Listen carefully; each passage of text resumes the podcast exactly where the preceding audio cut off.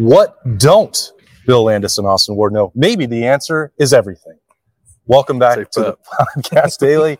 Uh, it's a Thursday, training camp rolling along for Ohio State. This is a bit of a companion piece from what we did a couple days ago, where we broke down things that we do know, or at least we're thinking we know about Ohio State at this point. So let's flip it. Put that thing down, flip it, reverse it. What don't we know, Bill? The list of things I don't know It's- is yeah, it's much- too, it's too long It's for, much larger. for a 20 minute podcast. Um, there are a few things that I like that I think are going to happen, but I'm uncertain about exactly how it's going to unfold. Um, I think probably the top of that list for me is exactly what they're going to do with CJ Hicks, um, who was just standing out here a minute ago. Like Jim Jim Knowles talks about, like we he's he's pushing to get him on the field. He's a guy that we have to find something for him to do, um, and and part of that is the jack position, but I'm unclear on how that breakdown will happen between he and Mitchell Melton. Frankly, how much they'll use that position in general. Mhm. Um, and then also, if he's going to play Will linebacker, is he going to play it along with Steele Chambers? Is he purely like Steele Chambers backup and will only play when games sort of get out of hand? Um, I don't. I don't really know what the right answer is there either because I think, like as I said before, like Steele's good. Like I don't. I don't know that Steele's a guy who should come off the field. Um, but CJ's also a guy who needs to play. So I, I, don't know how they balance that. I, I do fully believe that they're going to get him involved in the defense. I don't think there's going to be another season where he's doing nothing but special teams. Um, but I still I don't have a firm grasp yet on what that's going to look like. It's a it's a little nebulous. A to me. little nebulous. I don't know that they know at this point. Bill. Yeah, they probably and and maybe they don't need to know. I don't. Maybe it's like a feel thing as the season starts. You kind of this feels like a spot for CJ or, or this right tackle can't block anybody. Let's throw CJ out there. Let him go to work a little bit. I think I think there might be some of that to it too. I don't I don't know that it needs to be defined at the moment, but when we talk to Jim Knowles, it's it's more general than specific, and I would like specific because it makes my job easier. right? Uh, yeah, less less forecasting and projecting out. I thought coming into camp that it was it was just obviously going to be easier for Sonny Styles out of these two. They're the ones with the you know freakish athleticism we talk so much about. CJ Hicks and Sonny Styles have to play. Like Sonny, that's absolutely going to happen. I mm-hmm. don't think there's any question about it. And I, it seems as if CJ has impressed enough, worked hard enough, done added enough versatility that he'll find a role. But as you said, I don't I don't know what it is, where it is, how much it's going to be. You don't want to just put him purely on special teams and call it a day. That's not going to be enough. Right. So I what does that look like? I I really don't know because the things that are certain is that Tommy Eichenberg is not going to leave the field for any rep or snap of significance. And Steele Chambers, as much as you know, you could look at them both physically and say, well, I think I think CJ Hicks has probably got a better NFL upside. Steele Chambers is a hell of a linebacker and a real asset to this team, and he's not going to disappear from this equation. Yeah. And Cody Simon continues to be someone that is repeatedly brought up for his work in practice, and uh, and I th- and we've mentioned him before, like his production on a per snap basis last year in a in a more clearly defined but smaller role was really good. So what? I don't know. It just boggles my mind trying to figure out what that means for CJ. I do think that there is a world where Steele and CJ can coexist on high leverage snaps. And if that's like Steele's playing 90 and CJ's playing 10, that's still different than it was last year. And uh, maybe I'd like to see it more like 80 20. I don't like fit. And, and I think CJ is good enough that like once you put him on the field, you're like, nope, it's 50 50. They both got to play. Like I think that's on the table too. But it's just like there have been times here in the past where older guys play ahead of clearly much more talented younger players. We're just like, what is happening? I, I don't think this is that dynamic a- at all because I don't want to shortchange Steele that way. He's been super productive, and I have every reason to believe he'll get better this year. The overall question at running back is like I I mean I know that TreVeyon is going to start. It seemed pretty clear that's what Ryan Day and Tony Alford envisioned, uh, and it's this works out this way every year. You don't know what the breakdown of carries or the pecking order behind maybe that starter is going to look like, um, and so that's the overall question. But the more specific one is how does Dallan Hayden impact that conversation? His camp you know, we, we've seen him do some things out of the backfield. Talked to him, about, you know, about a week ago. Can this offense use running backs, know, more frequently as passing game targets than they did a year ago? It's like just sort of to the point. Yeah, like screens and some of that stuff has to come back. I think into the Ohio State offense. Is Dallan Hayden the best one for that? I don't know. If if Evan Pryor's push is as legitimate as it seems to be, I would think that some of those touches would be starting to go that way instead of Dallan Hayden's way. And it's that would be through no fault of his own. And it's not even necessarily a problem for Ohio State if that's the way that it works out. Once you get Miyan Williams healthy and back into the into the mix and Chip Trayanum giving some of that, you know, power uh, powerhouse work to the backfield. Mhm. I mean, you can come up with any solution with those five, and I think it would work. But it, I am curious because I just flash back to some of that stuff that Dallan was doing as a true freshman in November, where we're like, isn't he the solution? Why is he not the solution? Uh, and and we would hear so much about the practice habits and ball security. You're not hearing those things brought up as a concern about him, but you're also like just not hearing his name much at all, and that that may not mean anything at all. But it has been unusual to me, and I, I don't really understand why. now that you mention it, I guess I haven't thought of it, but we, but we have not talked about him uh, much. He's a he's a more understated guy. Like I think his interview out here was like was- three minutes. It was quite short. Yeah, so like he doesn't need to talk about it either. Um, I do think like all all things being equal, everyone healthy, he probably is down the pecking order a bit, which is like I don't know, not not surprising. How many running backs can you can you actually work into a game on a regular basis? I, Mhm. don't, I don't think the answer is like more than three, um, and it might be closer to 2 Mhm. So so as long as everyone's ready to go, then then someone has to unfortunately be on on the bad end of that. And I think like everyone who's not TreVeyon and Miyan would be that guy, and then you just keep those guys ready should something happen like happened last year. And they probably will need to dip into that depth at some point in the season. It's the nature of the position. Um, I th- like as long as that happens, I feel like my my view on the season for Dallan Hayden is like get your work when it comes to you, keep developing because like next year you're the guy. Mhm. So and and I think that's a fine plan. He's a true sophomore. Um, I think that's okay for him, but um, we've not heard a ton about him. And but also like if you think about the things he did last year, and then just look at how he's changed physically and added what I I see like a little more burst for him, maybe some better foot speed.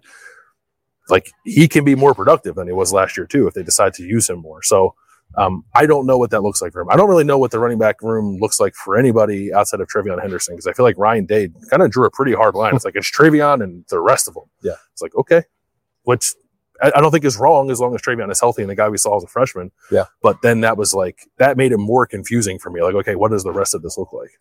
Well, and you know, as you said, over the course of a year, 14, 15 games, if you're going to play that many, that's that that workload is going to build the opportunity where you might get nicked up.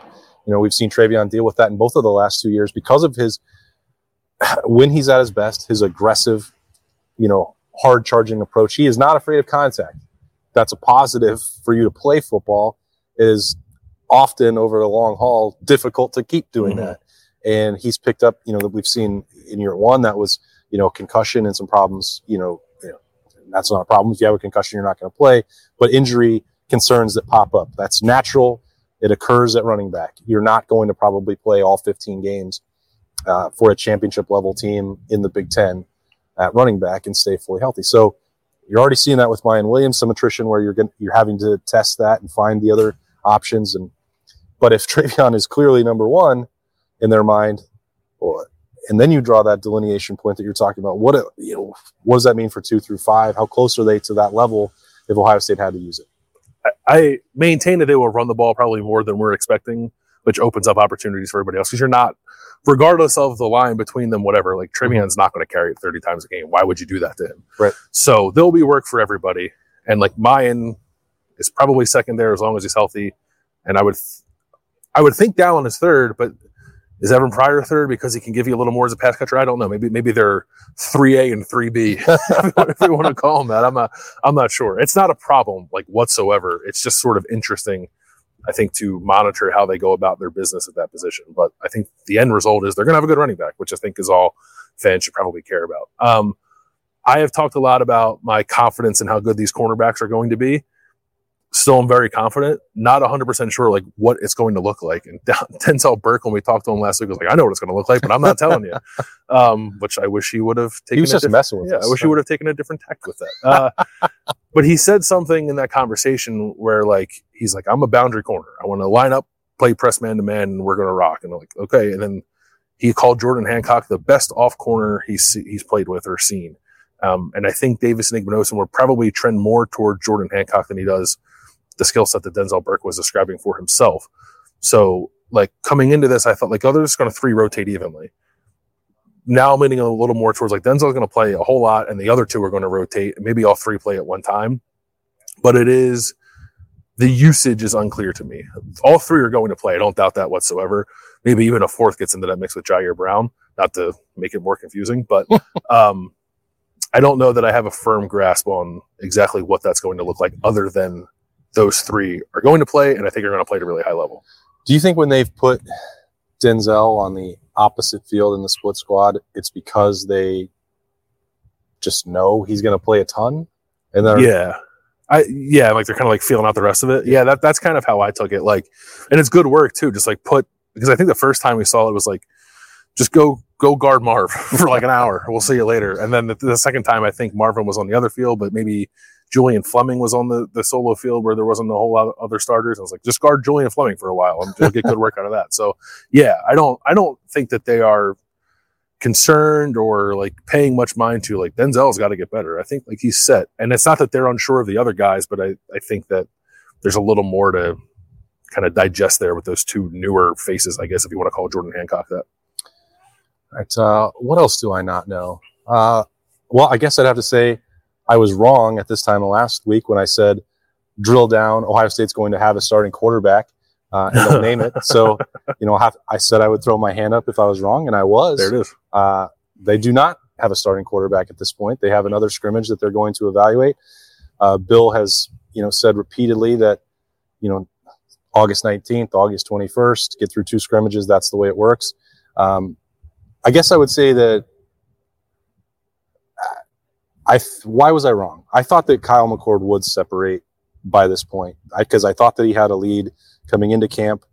Uh, I thought that he would, you know, maybe slam the door in one scrimmage, and mm. and I'd have to say that that has not happened. Does that mean that it's a cause for concern for Ohio State? I would say no. Uh, does it mean that Devin Brown has performed well through two weeks? Probably so. Uh, I I've only seen those two practices, and I, you know, one I thought was more clearly in favor of Kyle McCord. The other, I think you could have on day one. Who knows what any of that meant? Probably nothing. Yeah. Um, just just to confuse me and, and muddle up the situation. But um, I I would say that there probably is an element where uh, you're playing from behind, like Devin Brown, as we talked about, as Berm mixed the metaphors the other day with you know poker and golf and everything and hitting a home run like he's not ex- he, he wasn't expected to win the job. I think it's easier to go for broke and push things down the field if that's the situation that you're in. Um, and for kyle mccord there there probably has to be something. I, i've not talked to him about this. Nobody has you know indicated this one way or another.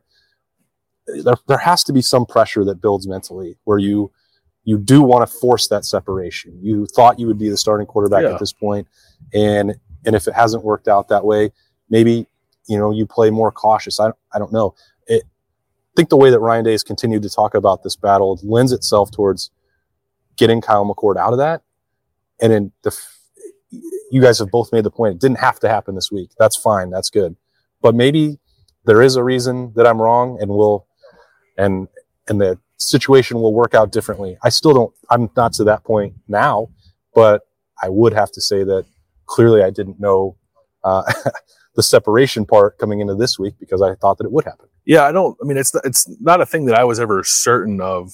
I, I wouldn't say it to that extent. Like my lean, like a lot of people's is like Kyle McCord is eventually going to be this team's starting quarterback. I probably feel somewhat less confident in that as we stand here uh, on a Thursday yeah, morning, talk, Thursday morning talking yeah. about this. Uh-huh. Um, but I still think that's the end result. Um, the the path has not been what I expected it to be. I, I am with you. I thought that there, I did not think there'd be a starter name by now. I thought it would be clear who it's going to be, and it uh-huh. is, and it is not clear. I don't think that's a bad thing for Ohio State whatsoever. I think it means they got two good quarterbacks. Um, and eventually Ryan Day is going to have to pick one. I guess like I worry, I worry slightly. Like if if the if the competition is affecting, I think, both of these guys in a way where like things are probably just more inconsistent than they would be otherwise, you have to do something to make sure that doesn't carry into the season because that, that was the problem in 2015. It was mm-hmm. like neither one of those guys, and JT probably handled it worse than Cardale Jones did, really handled that all that well, and, and they were worse players because of it. Yeah. I don't think anybody thinks either one of those guys was a bad quarterback. They just never really got to the best form of themselves because of, of one, the not handling competition, but also like that was a really mismanaged situation. I don't think this situation will be mismanaged. I think Ryan Day is too smart about quarterback play to let that happen. Um, but you do get a sense that like both of these guys at times are feeling it, like, and, and it, it just shows off like an errant throws or like playing a little tight at times in the practices we've watched. And I think that's all well and good in practice. Like you're, you're competing, you want to see who rises to the challenge and, and, and who doesn't, or, or how that makes each guy better. Um, it just can't show up on the field like once the toe hits the ball at Indiana or and, and at any point after that. So as long as they can avoid that, and I think they will. I'm not really worried about it. It has just been more interesting than I maybe anticipated this being. I think I think it's hard to evaluate because the defense seems so much better than at this time a year ago. Like they want to both Kyle McCord and Devin Brown want to shine and pull ahead of the other. Mm-hmm. Like the defense isn't really allowing that from what I've seen. Yeah, they're good. so like this this HOB stuff, like well, that's not not ideal for naming one of the quarterbacks. You're going against a really good secondary you're getting a pass rush in your face. You have, you know, things that we don't know about, you know, the pass protection and where that's going to go forward for Ohio State with either one starting against Indiana. Like it's, I think it's difficult for them to move ahead. Both guys have done things like the open practices we saw, the two, the turnovers came from Devin Brown. There was an interception on the first day and a, a kind of an unforced error fumble mm-hmm. in the mm-hmm. second one.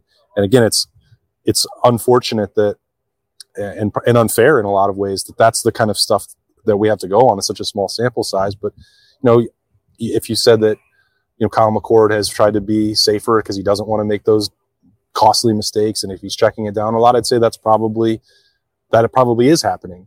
Um, if you go play against Indiana, I bet it's going to be a lot easier than playing against Ohio State's first defense. I would hope so.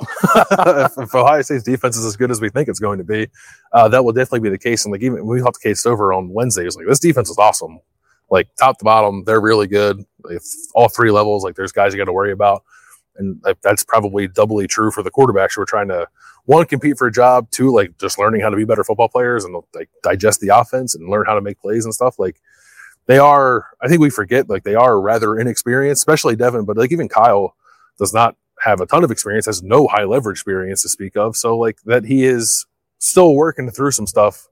I think we probably have to have a little patience with that. Um, mm. Even though he is the third year in the program, and you know, I've expressed before, like, why hasn't he pulled away? He's oh, he's older, he's played more. I like that only gets you so far, and I think it's okay that they're still both feeling through some stuff. Yeah.